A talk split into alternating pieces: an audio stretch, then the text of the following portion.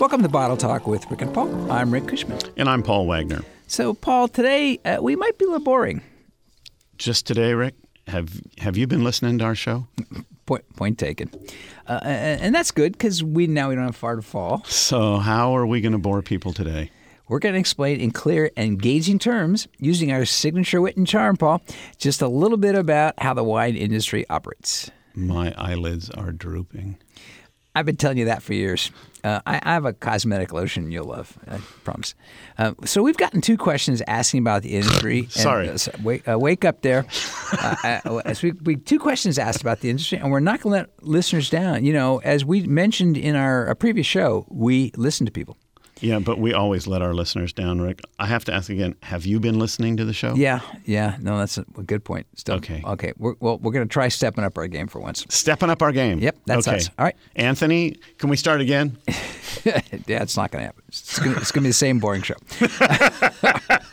also today, listeners ask about plastic wine glasses and stemless glasses and whether it's okay to chill wine in a freezer and for how long if you do chill it and if red wines uh, le- leave purple on the glass means anything about the wine or taste. And as usual, we're going to make fun of wine stumps. Yes, we are. Uh, plus, uh, by the way, a couple reminders. We are still on Capital Public Radio podcast lineup. God bless them. Recommended podcast right next to the big names. Sacramento's NPR station there, Paul.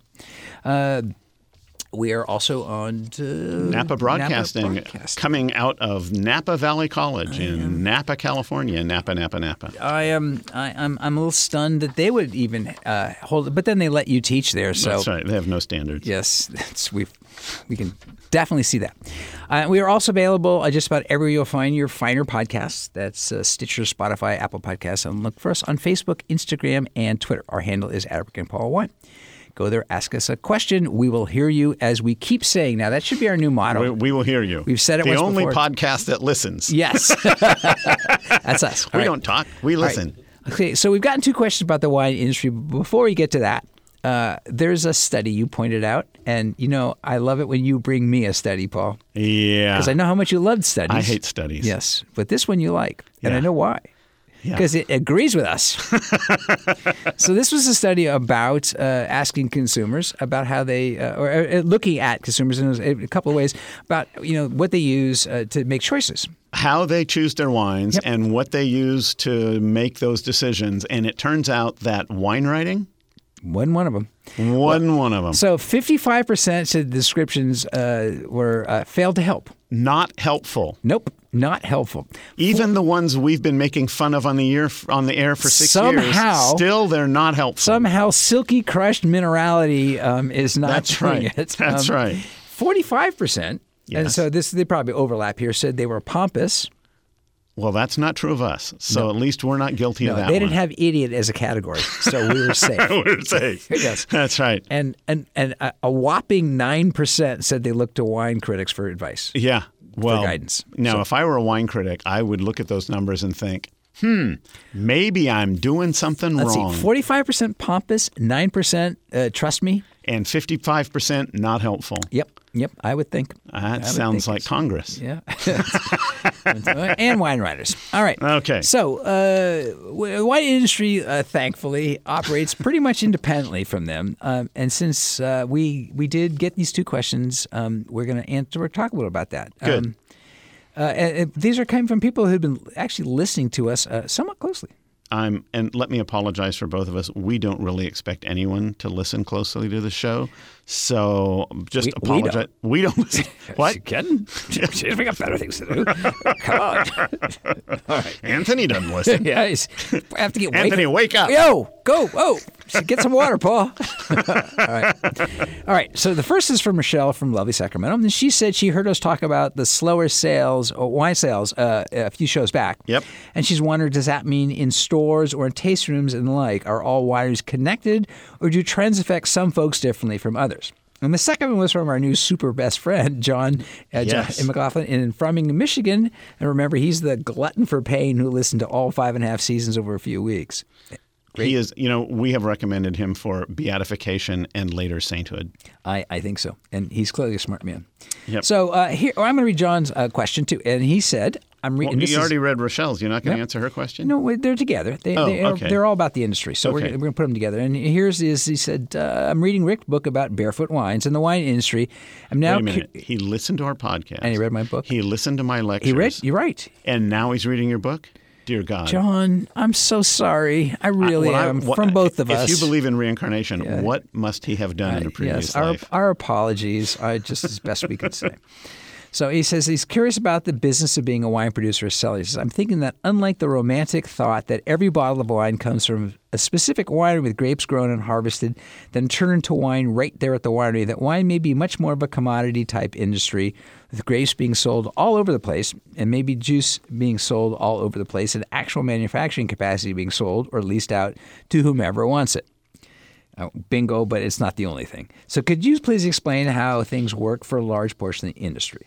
So let's let's define a large portion of the industry in two ways.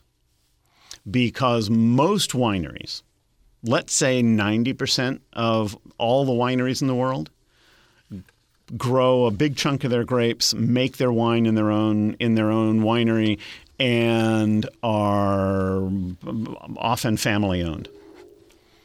Right. However, 90% of the wine made in the world is made in very large production facilities owned by very few companies. Right. So if you can wrap your hands around that or your mind around that, the vast amount of wine made in the world is made by really big companies that sell it on an international, national, and international basis. And in that case, John is right. It is kind of a commodity industry where they create. It's much like big, big beer. Yes. So this starts to uh, to starts to answer uh, Rochelle's question. We're going to go a little more depth on that. Is that Right. those that are um, the part of the big part, the all of these trends affect them because they're at every level, whereas the smaller folks are operating a, a slightly in a different business.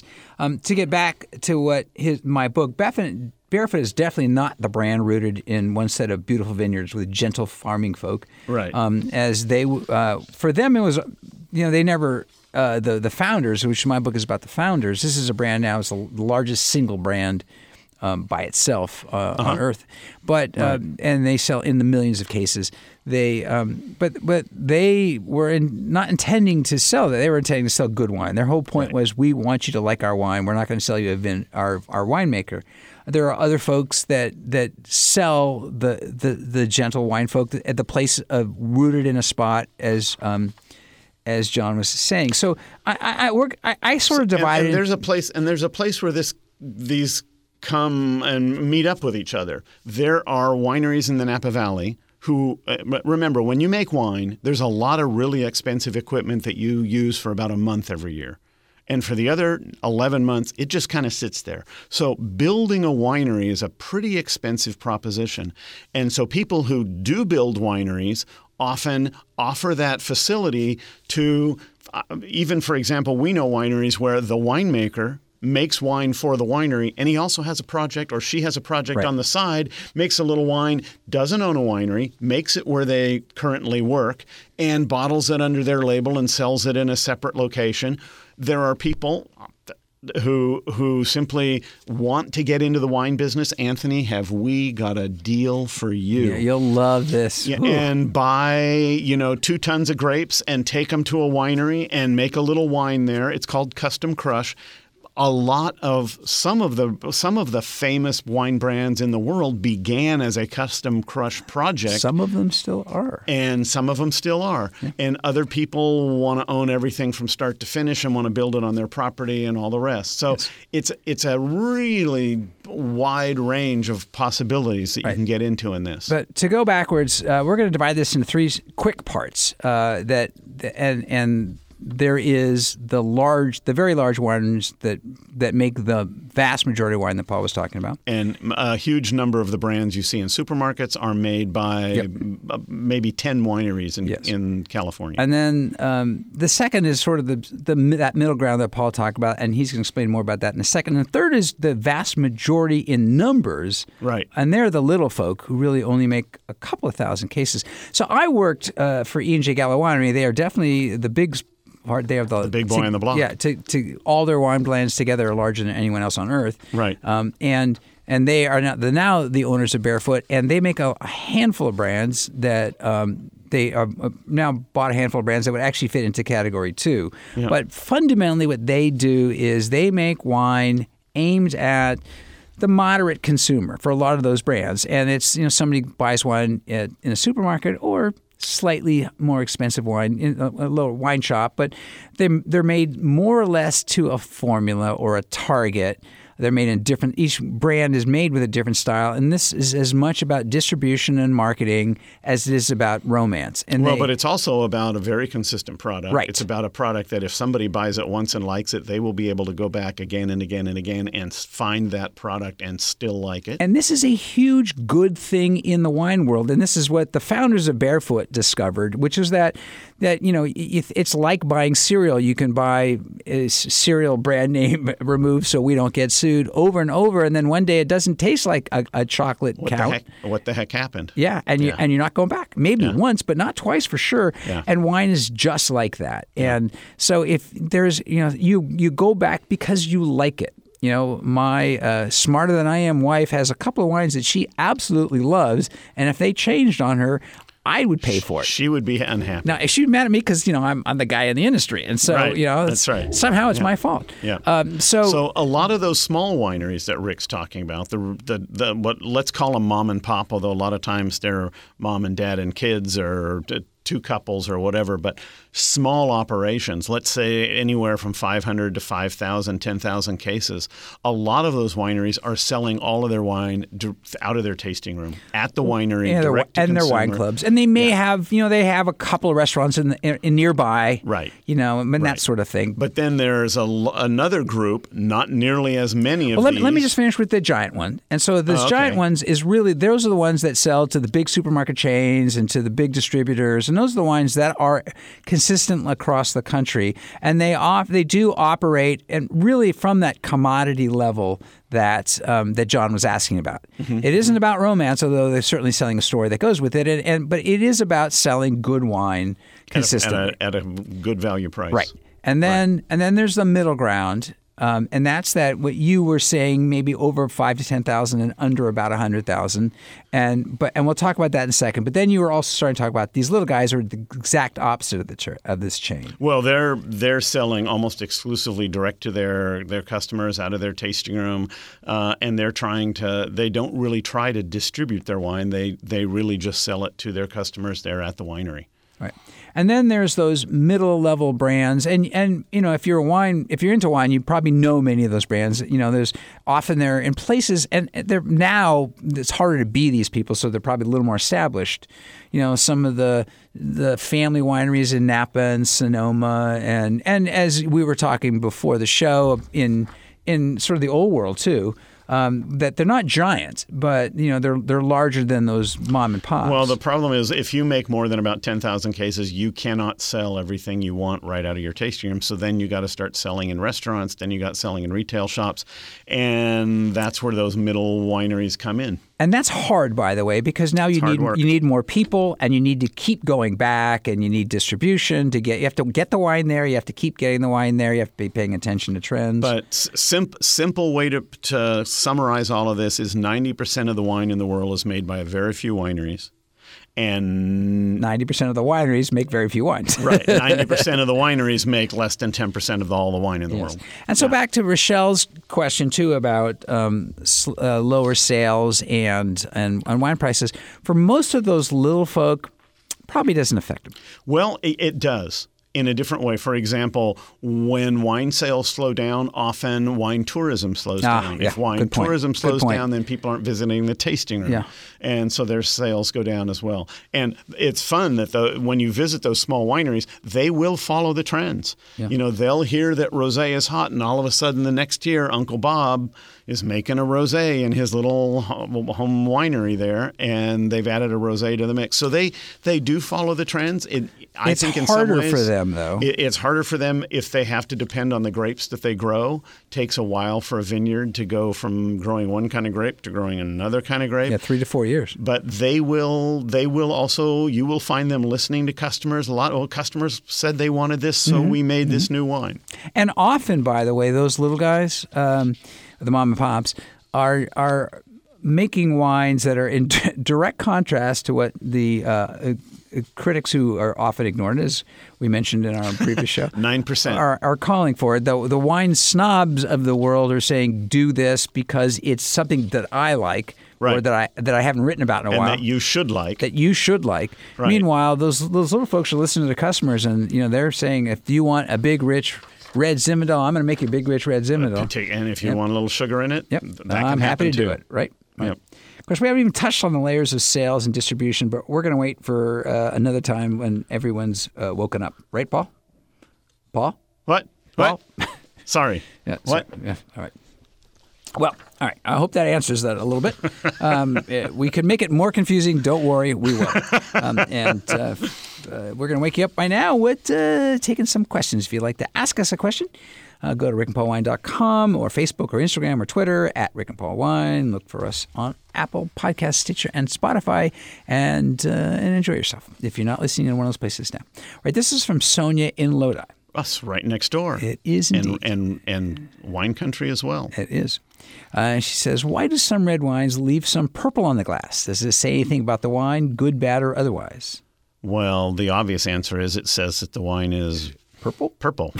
yeah. Yes. Um, it actually actually it means two things, Sonia. One of them is that it's probably made from a couple of different kinds of grapes that have deep color, and then the second thing is the way the wine was made is that the winery really tried to extract a lot of that color, which means they left the juice on the skins a long time, just the way you steep a tea bag to really suck as much out as possible. And so, yeah, what it means is, yeah, the wine is really deep and purple, and it's going to probably leave that same color on your lips and teeth. Not a good first date wine. Yeah, it's um, right. That's sort, that's sort of true, actually. It is. Um, But And- good or bad, completely a question of taste. Yeah, whether you- completely taste, taste yeah. and it certainly doesn't mean anything's wrong with the wine or anything super right with it either. Right. Uh, and some some grapes, I think you know, one probably the, the most famously uh, the Petite Syrah. Yes. is always going to be a little bit of That's purple the there. one that came into mind when uh, when this question came up. Yes, Petite Syrah. It's our purple grape, and and they grow a lot of good good versions of that down in Lodi, which is probably where you saw it. Yep. Um, the second one is from uh, Mayor Dodd in San Diego. Cool. And the question is, is it okay to put wine in the freezer to get it cold? How long before it freezes? She asks. Okay, so two things, Mayor Dodd. First of all, um, you don't want to find out how long. that is so true. Because if you put a bottle of wine in the freezer, there is a very good chance it will crack. Well, here's what happens: is the water freezes first. Right. And the alcohol comes out of solution. Yes. And then all sorts of bad things happen. And if you really want a hand grenade in your freezer, sparkling wine. Yeah. Oh, no kidding. Yeah. Because it will, in fact, explode when the gas comes out of solution and the water freezes and the alcohol doesn't. And all of a sudden, you have little bits of glass everywhere. So, yes, you can put wine in your freezer. Rick says 10 to 20 minutes. I say 15 max. Yeah, I, I've And done. I, have done. I've done more than twenty for a simple. so white. have I, Yeah, and I've yeah. also found a broken bottle in the freezer. Yeah, yeah. So Well, that I'm was- going to say, don't ever put, Two hours is a lot more than, than twenty, Paul. don't ever put a bottle of wine in the freezer without setting an alarm. Absolutely, absolutely. Set the alarm to tell you when to pull it out. Yes, but it is a, a quick way to do it. Another fast way to, to, to chill wine, if you is to put water and ice in a, in a bucket. I mean, or an a ice bowl bucket or something. Yeah, yeah. ice but- bucket yeah, works if you got it. actually faster than the freezer.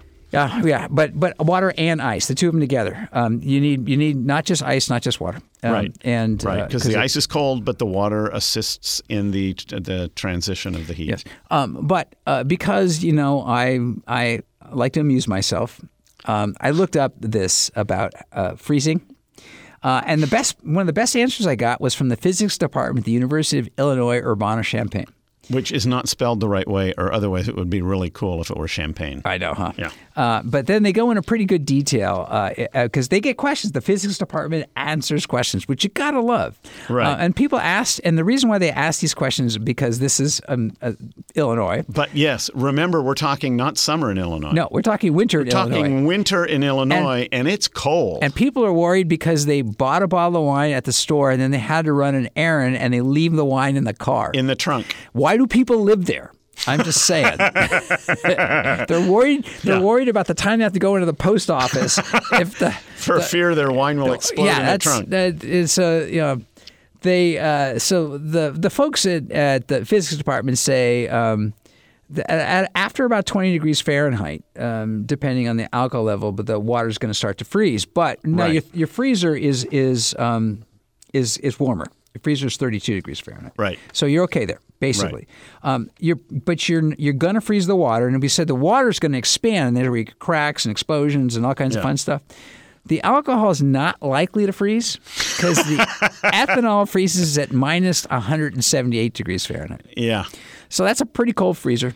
And by the way, I went out I, on a date once with a woman whose shoulder was exactly that. I was cold. going to say, Yeah. especially after you started talking. Yeah, exactly right. Yeah. Um, by the way, there uh, for the college students who are not yet 21 and who are listening to this in their frat house, um, one of the old traditions is that you take wine and you pour it or beer and you pour it into a plastic container and you put it in the freezer and you freeze it. The water freezes. The alcohol does not. You pour the alcohol off the ice, and you now basically have a greatly concentrated alcoholic beverage from which you can make margaritas. Yes. Um, we're not recommending that, however, because it seems irresponsible. But that is how it works. I'm just saying it seems irresponsible, and we would never recommend something irresponsible. No. The other funny thing was the person who asked this question had already had his bottle explode from on a car, so it was already that cold. Yeah. So that's yeah, that's what happens when you live in I'm Champagne saying it again. Why do people live? Okay, uh, we're moving along, moving along. Uh, so uh, next, some really horrible wine writing, Paul. Oh, Boy.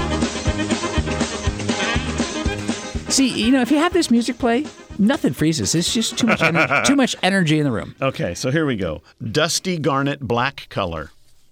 Okay? Are you with me, Rick? Dusty Wait, garnet wait. black no, I'm- color. Uh, I'm already confused. yeah. That's- Aromas of When raspberry. that- wait. dusty. I'm still on dusty garnet. Well, wait. When, Okay. Here's the next one. Hey. Aromas of raspberry cobbler a la mode, roasted beets with pomegranate vinaigrette, pickled cassis. Pickled cassis. Cassis. i- i- It's is, a liqueur. Is a liqueur. So pickled cassis, sandalwood polish, and rose petal, with a round, vibrant, medium to medium full body and smooth, appealing, medium long, bacon wrapped dates, dark chocolate and caramel drizzled berries finish with moderate oak flavor, great length and lip smackability.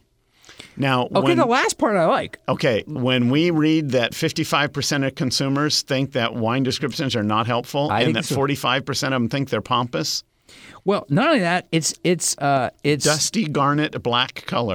it's it's actually they got a they got a, an agreement issue. It's missing a comma of sorts because basically what it says here is a smooth, appealing, medium long bacon wrap. It's smooth, Yeah. appealing, medium long bacon wrap dates.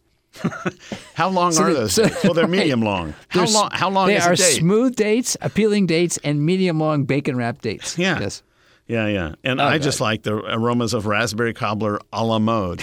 Yes. And is it vanilla or what Yes. what ice yeah. cream do you well, put on? you- for sure. Well, it's and then roasted beets with pomegranate vinaigrette. And pickled cassis. Why is it a pomegranate vinaigrette? Well, because it's made with pomegranates. Okay. But pic- pickled cassis. Okay. I think the only thing pickled was the person who wrote this. Yes, a garnet black color. That's like saying it's a Dusty. It's like garnet a black it's color. like a white dark co- white black color. It's uh, yeah. Anyway. Do you have some crushed rocks for us today, Um, Rick?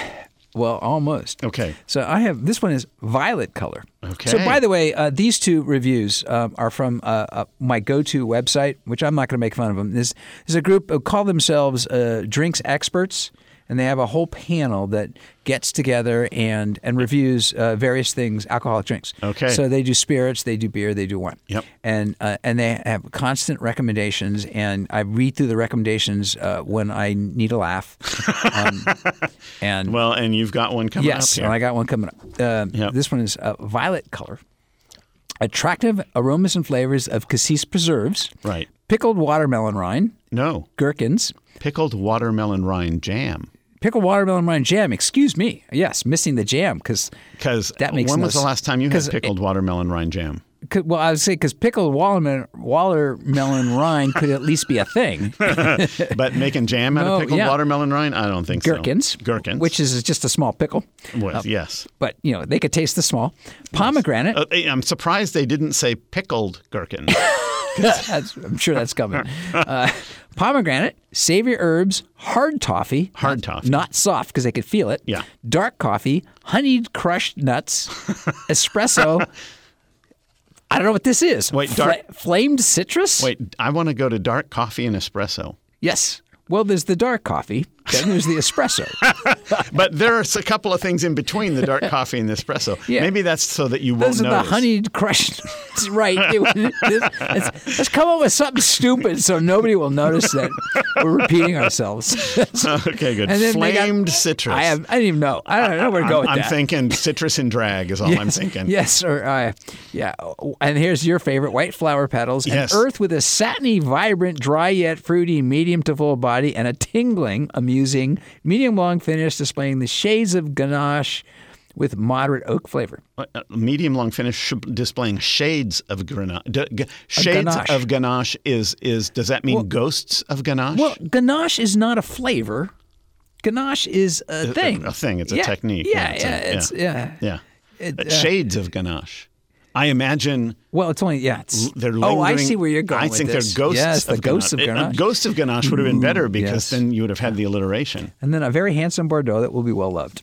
Ha- very handsome. They Bordeaux. could have just done that. Really, could it have would have, just it would done have that. told you more. Yes, because gherkins. I don't want pickles in my Bordeaux. Yeah, or pickled watermelon wine jam. Mm-hmm. Well, you know what I do want, Paul? I want some wines that we like, and we're about to give you some. Cool. I love you so. Ah, yes. So calming, so far from pickled watermelon No wine jam. Oh, gherkins there. no gherkins from us. We no are not gherkins gherkin in your types. Bordeaux. So, what, what wine do you like? Well, you Paul? know, I um, I'm going to put in a word for um, California Chardonnay, and I'm going to put in a word for this because over the past ten years, California Chardonnay has undergone a significant transition, and what used to be consistently big, rich, and ripe has now gone to a much more elegant style from a lot of producers. One of the producers that's always sort of made that is Trefethen.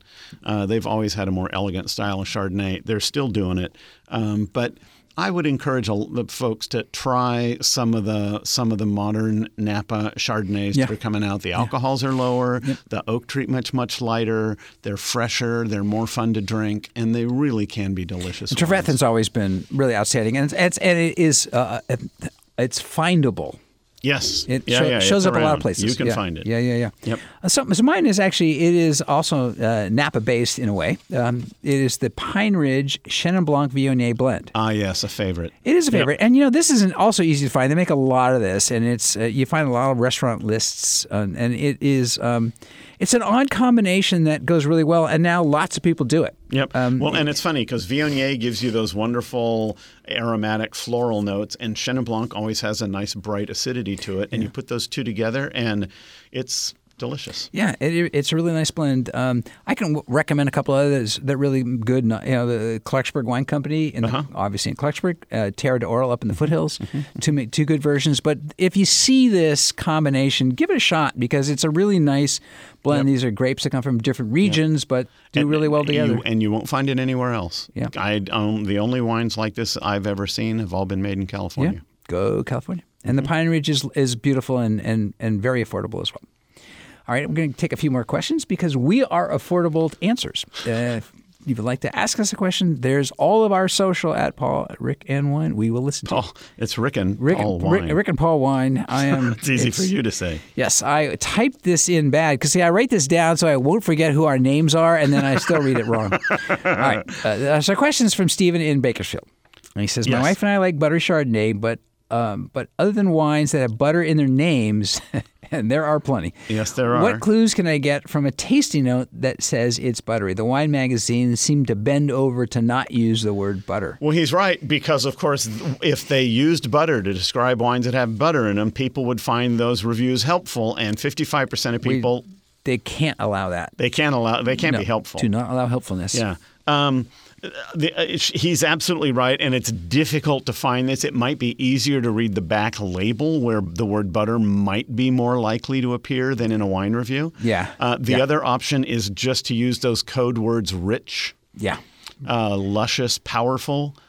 Um, but it's, yeah, uh, or just make friends And with your e- it- local it- wine shop. Yeah, and even some of the terms that, that hint at oak also might hint at butter too. Yeah, like sometimes. something like vanilla or the, things like that. But Yeah, but he's absolutely they're right. not they're not very helpful. They won't tell you if it tastes like butter because they don't want to be helpful. Yeah, and honestly, one way to go at this is, um, and you know, is the sort of those really common community sourced versions of Yep.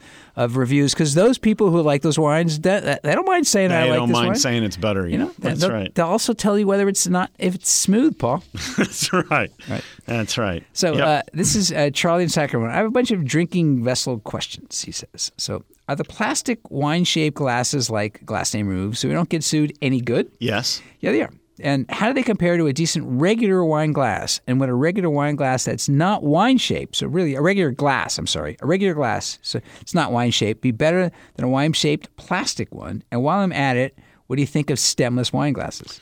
so I gotta give Charlie credit. He got okay, a lot of it's got a lot of stuff there. got a lot in so there. first of all, um, b- m- my wife and I do a ton of camping. We do backpacking and all the rest. We don't take wine backpacking very often, but we usually take it camping, and we drink out of plastic glasses, and they work just fine. And the only advantage in in it is as long as the shape is the same, the only advantage to a crystal glass as opposed to a plastic glass, they do actually um, they don't let the wine warm up quite as quickly in glass as it does in plastic.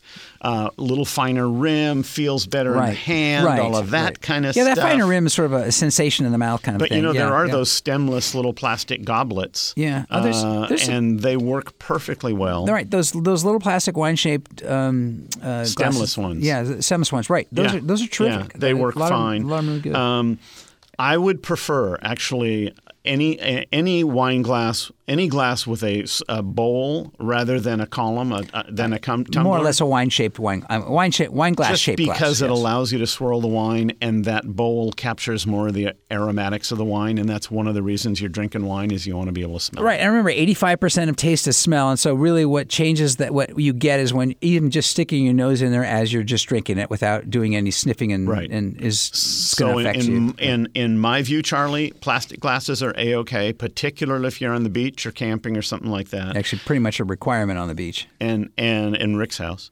Um, and then oh, you, I used to have glasses, just broke them all. second thing I'm is using a paper bag now. appropriate Just pull bowl 'em in the shape bag. is better than a tumbler. Yeah. So absolutely go with the bowl shape, even if it's plastic. That's better than a glass tumbler. One of the funniest things that I can remember about wine service is I was out at a restaurant in a very posh part of Maine at one point. We were on holiday. We'd gone into a restaurant. I'd ordered a nice bottle of wine, and they brought tumblers. And then they brought water in goblets. and I said to the waitress, I'm going to ask a favor. Could you bring a couple of extra of the water goblets? She said, You want more water? I said, No. I just Yep. want the goblets because they had that bowl shape, right? And she said, Okay. And I said, It's just for the wine. And she said, Oh, would you like some wine glasses? True story. Yes, I said, What a good idea. I ordered wine. I would like some wine glasses. Yeah, but you and know, then she brought me some wine Lots of glasses. folks do that casual, you know, little, little straight up look glass thing. Ay, and, you know, ay, it's, it's ay, not ay, it's not ay. the best way. So, um, and the, the final part of your question is, is the stemless glasses, and totally fine. The, there's Totally fine. any tiny difference. eh, white wine might, oh, if you're holding it the whole time, might warm up a tiny Yeah, bit faster. But, but- yeah, who lets it sit that long? That's right. Rick, into the glass, into the mouth, And next. If if I stop at the glass. That's right. All right. Sometimes just straight from the bottle. Yeah, well, if I can get away with it. Okay, that's it for another round of Bottle Talk with Rick and Paul. Our producer is the stemless Anthony Van Hook. Thank you, Anthony. No, actually, he's got both legs. Our associate producer is Jeremy Marin. Thanks to Capital Public Radio for the serial use and for including us on their They're podcast. lineup. highly recommended podcast. Uh, line. Absolutely. Listen to us on Apple Podcasts, Spotify, and Stitcher. Ask us a question at Rick and Paul Wine or on Facebook at Rick and Paul Wine. If you learned anything today, we hope it's the wine world is many things. And apparently, if you listen to some wine writers, you can pickle almost anything. uh, Excellent. I'm Rick Cushman. and I'm Paul And Wagner, remember, the best wines are the wines you drink with friends, or with us. especially us.